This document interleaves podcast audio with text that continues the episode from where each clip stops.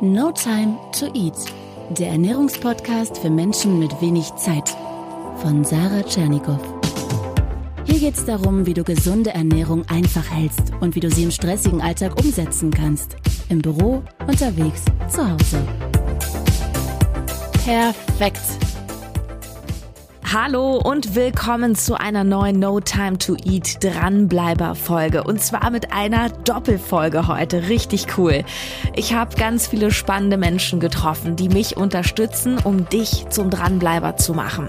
Check unbedingt aus die Seite club.notimetoeat.de club.notimetoeat.de denn Mitte September startet ja der Dranbleiber Club mit wöchentlichen Live-Coachings, einem Mitgliederbereich, mit Einkaufsvideos, Rezepten, einer App, dem Ernährungscoach und Motivator rund um die Uhr. Ganz viel Support aus der Gruppe und du kannst dich da kostenlos und unverbindlich schon mal auf die Warteliste schreiben lassen. Dann bekommst du zwei Motivationsvideos sofort zugeschickt, unter anderem mit den fünf Strategien, um vom Zucker wegzukommen und außerdem sicherst du dir damit einen sieben Tage kostenlosen Testzugang. Also club.com notimetoeat.de. Wenn wir mal ganz knallhart ehrlich sind 1000 Ernährungspläne und Vorhaben, die nützen uns nichts, wenn wir sie nicht umsetzen. Und das gilt klar fürs Essen genauso wie für den Sport. Und da sich sowieso viele eine weitere Folge oder mehr Material zu No Time to Train gewünscht haben, passt es heute mit zwei Fitness-Stars im Podcast. Ich habe Deutschlands bekannteste Fitness Queen und YouTuberin Sophia Thiel getroffen und ihren Trainer Ercan Demir mir in München, beide dort in Erchans Body Gym vors Mikrofon geholt. So sympathische Menschen, die auch wirklich viel zu erzählen haben und echte Dranbleiber sind. Du wirst viel aus diesen Folgen mitnehmen, das verspreche ich dir. Jetzt im ersten Teil lernst du Ercan kennen. Ercan Demir, der Mann trainiert nicht nur Sophia Thiel, sondern er hat in seiner Karriere hunderte Athleten betreut, auch für die Bühne im Bodybuilding. Er selber war in den 90ern Profi-Bodybuilder, trägt Titel wie Europameister im Schwergewicht und 2010 wurde er mit 40 Jahren nochmal Vize-Weltmeister der Senioren. Heute mit 48 ist Ercan immer noch Sportler mit Herzblut, einem Top-Bodybuilder Body und ein sehr herzlicher Trainer. Ich habe ihn erlebt in seinem Gym in München in Erjans Body Gym. Er sagt, wie viel Zeit du wirklich investieren musst, um fit zu sein, was die effektivsten Übungen sind und warum es für ihn nur 100 Prozent beim Training gibt. Ercan hat mich wirklich positiv überrascht. Ich hätte nicht gedacht, dass ich so viel guten Content bekommen würde auf den Punkt, aber überzeuge dich selbst. Ich wünsche dir ganz, ganz viel Spaß, Unterhaltung und, und viel Motivation mit Ercan Demir. Wenn du dir jetzt so, so ganz normale Breitensportler anguckst, ich rede jetzt nicht von Wettkampfathleten, ähm, was würdest du sagen, wie viel Zeit, weil alle sagen immer, ich habe keine Zeit, wie viel Zeit brauche ich denn wirklich in der Woche, um mich fit und gesund zu halten, deiner Meinung nach? Also es geht ja äh, um Ziele, was will ich erreichen? Will ich richtig topfit sein? Will ich nur äh, gesund durchs Leben gehen? Äh, also Zielsetzung ist da sehr, sehr wichtig. Ich denke aber, ein bis zweimal die Woche, eine Stunde jeweils, äh, für sich zu nehmen, sollte jeder äh, das schaffen. Ich denke, niemand hat mehr Zeit als der andere. Wir haben alle 24 Stunden Zeit zur Verfügung. Wenn jemand mit Zeitmangel kommt, dann will er das gar nicht. Und äh, die können wir auch hier, glaube ich, schwer erreichen. Ja. Wenn ich denn dann ins Fitnessstudio gehe, du hast schon gesagt, so eine Stunde. Ich weiß, es gibt Leute, die sagen, unter zwei Stunden gehe ich gar nicht ins Fitnessstudio, lohnt sich nicht. Und manche sagen, das ist viel zu viel. Man sollte vielleicht in 40 Minuten fertig sein, kurz und intensiv. Hast du da so eine Regel oder kommt es auch wieder drauf an? Also es gibt eigentlich keine Regel, aber ich denke, man kann zwei Stunden lang im Fitnessstudio nicht sehr, sehr produktiv sein. Vielleicht erste Hälfte ja, die eine Stunde kann man sehr, sehr gut äh, leisten, trainieren, aber danach ist erstens äh, Kraft nicht mehr da, Energie nicht mehr da und ich weiß nicht, wenn man äh, gewisse Muskelgruppen pumpen möchte, äh, kann man nicht drei, vier verschiedene Muskeln 100% pumpen, um seinen äh, Körper zu formen, äh, weil wir nicht so viel Blut im Körper haben. Also äh, allein daher würde es nicht ge gehen. Ja. ja. Wenn man idealerweise seinen Körper formen möchte, man kann in der Tat eine Stunde, eine Stunde 15 sehr, sehr produktiv, sehr, sehr kräftig trainieren. Danach lässt es nach. Zwei Stunden schon, wenn man Cardio dranhängt. Klar. Wenn man Cardio dranhängt. Aber ich glaube, was du gerade auch meintest mit den Muskeln, ist ja diese Ermüdung, oder? Aber wenn ich jetzt irgendwie fünf Brustmuskelübungen mache, ist wahrscheinlich auch zu viel auf einmal, oder? Ja, das größte Problem ist, dass die Menschen denken, wir hören auf, weil wir genug gemacht haben. Man muss dann aufhören, wenn man das Gefühl hat, den jeweiligen Muskel richtig bearbeitet zu haben, weil der Muskel blockiert. Der blockiert nicht, weil wir viel gemacht haben, nicht weil genügend Sätze sind, äh, da waren, sondern weil wir den gut getroffen haben.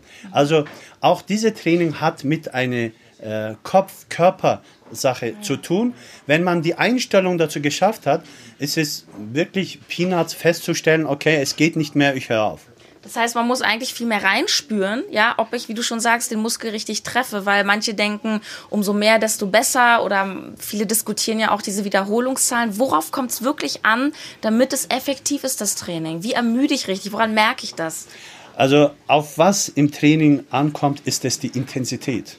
Intensität kann man mit äh, Pausenzeiten beschleunigen oder äh, niedriger machen. Das heißt, wenn wir für einen Satz 40 Sekunden brauchen und danach zwei Minuten Pause machen, unsere Handy in die Hand nehmen, aus dem Fenster schauen, dann ist das, was wir gemacht haben, wieder fast für nichts. Natürlich ist was, äh, was machen besser wie nichts machen, aber wir müssen das perfekter machen. Das heißt, wir wollen dritte Stock hochgehen. Was hilft uns denn, wenn wir immer wieder zwei Stufen hochgehen, zwei Stufen wieder runtergehen? Zwei, wir, wir sind immer an und Stelle ja. und wir machen keine Fortschritte. Das heißt, wir müssen immer ein Stock vielleicht mehr hoch wie runter, damit wir diese Muskel bis zum äußersten Volumen pumpen können, dass auch Intensität da ist. Also Pump und das Gefühl für die Muskulatur ist sehr, sehr wichtig. Ja. Reinspüren, den eigenen Körper auch kennenlernen, ist super wichtig. Immer wieder. Ähm,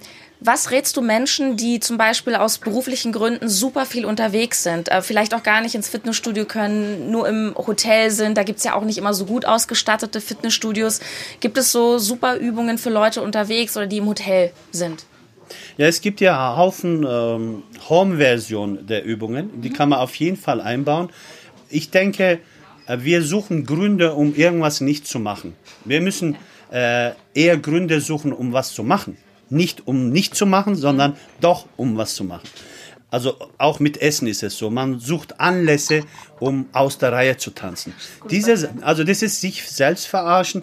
Wenn ich trainieren möchte, es ist nicht schlimm, einmal, zweimal, dreimal oder fünfmal im Jahr äh, nicht das gewohnte Pensum äh, machen zu können. Es ist nicht schlimm. Dann mache ich halt im Hotel man könnte nur mit einer Übung brutal intensiv trainieren. Anstatt äh, vier Sätze macht man halt zehn Sätze. Ja, ist ja kein Problem. Äh, Zum Beispiel so Liegestütz würde mir einfallen, kann man ja überall machen. Ja, Liege, Liegestützen, Setups auf dem Boden, äh, was weiß ich was. Äh, Kniebeugen ohne Gewicht, mit Gewicht, eineinhalb Liter Flaschen in die Hand nehmen, was machen. Also es ist immer möglich, was zu machen. Es gibt mittlerweile fast keine Hotelanlage, der nicht drei, vier Kurzhantel hat oder Langhantel oder ein Turm oder äh, Kardiogeräte da sind. Und selbst wenn, dann kann man sich ja immer noch äh, die Bettkante ne nehmen, drauf Dips machen und dann muss man ein bisschen erfinderisch sein. Also ich glaube, wenn man das will, dann findet man halt auch immer Wege. Ne? Also ich sage meine Kunden immer wieder, wenn man im 21. Jahrhundert wegen Wissenmangel sich beschwert, dann hat man für diese Sache noch kein Interesse entwickelt. Also ja. es sind so viele YouTuber, die jeden Tag unmöglichste Übungen entwickelt haben, um die Möglichkeit zu geben, dass die Menschen sich bewegen können. Ja. Man muss doch nur, also man muss auch sinngemäß suchen, was, was will man, ja? ja. Und dann glaube ich nicht, dass irgendjemand äh, keine Einfälle hat, was er äh, zu machen hat. Mhm. Es ist voll. Netz ist voll mit allem was wir essen können, was wir essen sollten, wie wir trainieren sollten, welche Übungen gut sind, welche Übungen nicht Man so gut machen. sind. Man muss suchen. Also ich sage immer wieder, wer interessiert ist, bekommt Information. Was hältst du von diesen ganzen moderneren äh, Fitness, in, äh, wie sagt man, so Innovationen, sowas wie dieses ähm, mit, mit Strom, so Body Street, wo man dann irgendwie zehn Minuten an so Strom gemacht wird. Ist das für dich auch so Verarschung, weil es kein richtiges Training ist? Also ich würde äh, nie irgendwas machen, nie als Verarschung sehen. Ich würde nur weniger effektiv, sehr effektiv sehen. Wenn jemand gar nichts tut, dann ist auch für ihn oder für sie diese Strom- oder Elektro-Ding eine sinnvolle Trainingsart. Mhm. Aber wenn sie oder er Perfektion oder noch mehr Erfolg, noch schneller Erfolg, noch mehr Körpergefühl haben möchte, dann ist natürlich ein Fitnessstudio mit Widerstandstraining das Beste. Mhm. Das Problem ist, dieser Weg ist ein harter Weg, dieser Weg ist ein langweiliger Weg, aber dieser Weg ist ein erfolgreicher Weg. Man muss um stark zu sein, stark trainieren.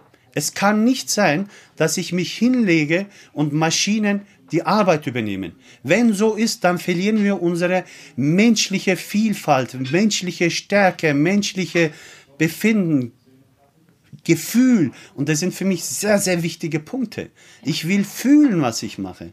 Ja. Nicht nur sichtbar, sondern auch in dem Moment, wo ich das mache, dieses Gefühl, diese äh, Glücksmomente oder Glücksgefühle, äh, sind für mich fast befriedigender, wie am Ende des Tages mein Aussehen zu beobachten. Ja. Sonst müsste ich ja nackt rumlaufen und sagen, schaut mal her, wie toll ich aussehe. Das ist nicht das äh, vordergründigste Punkt, sondern auch währenddessen ja. mein Tag bisschen Qualität zu verpassen.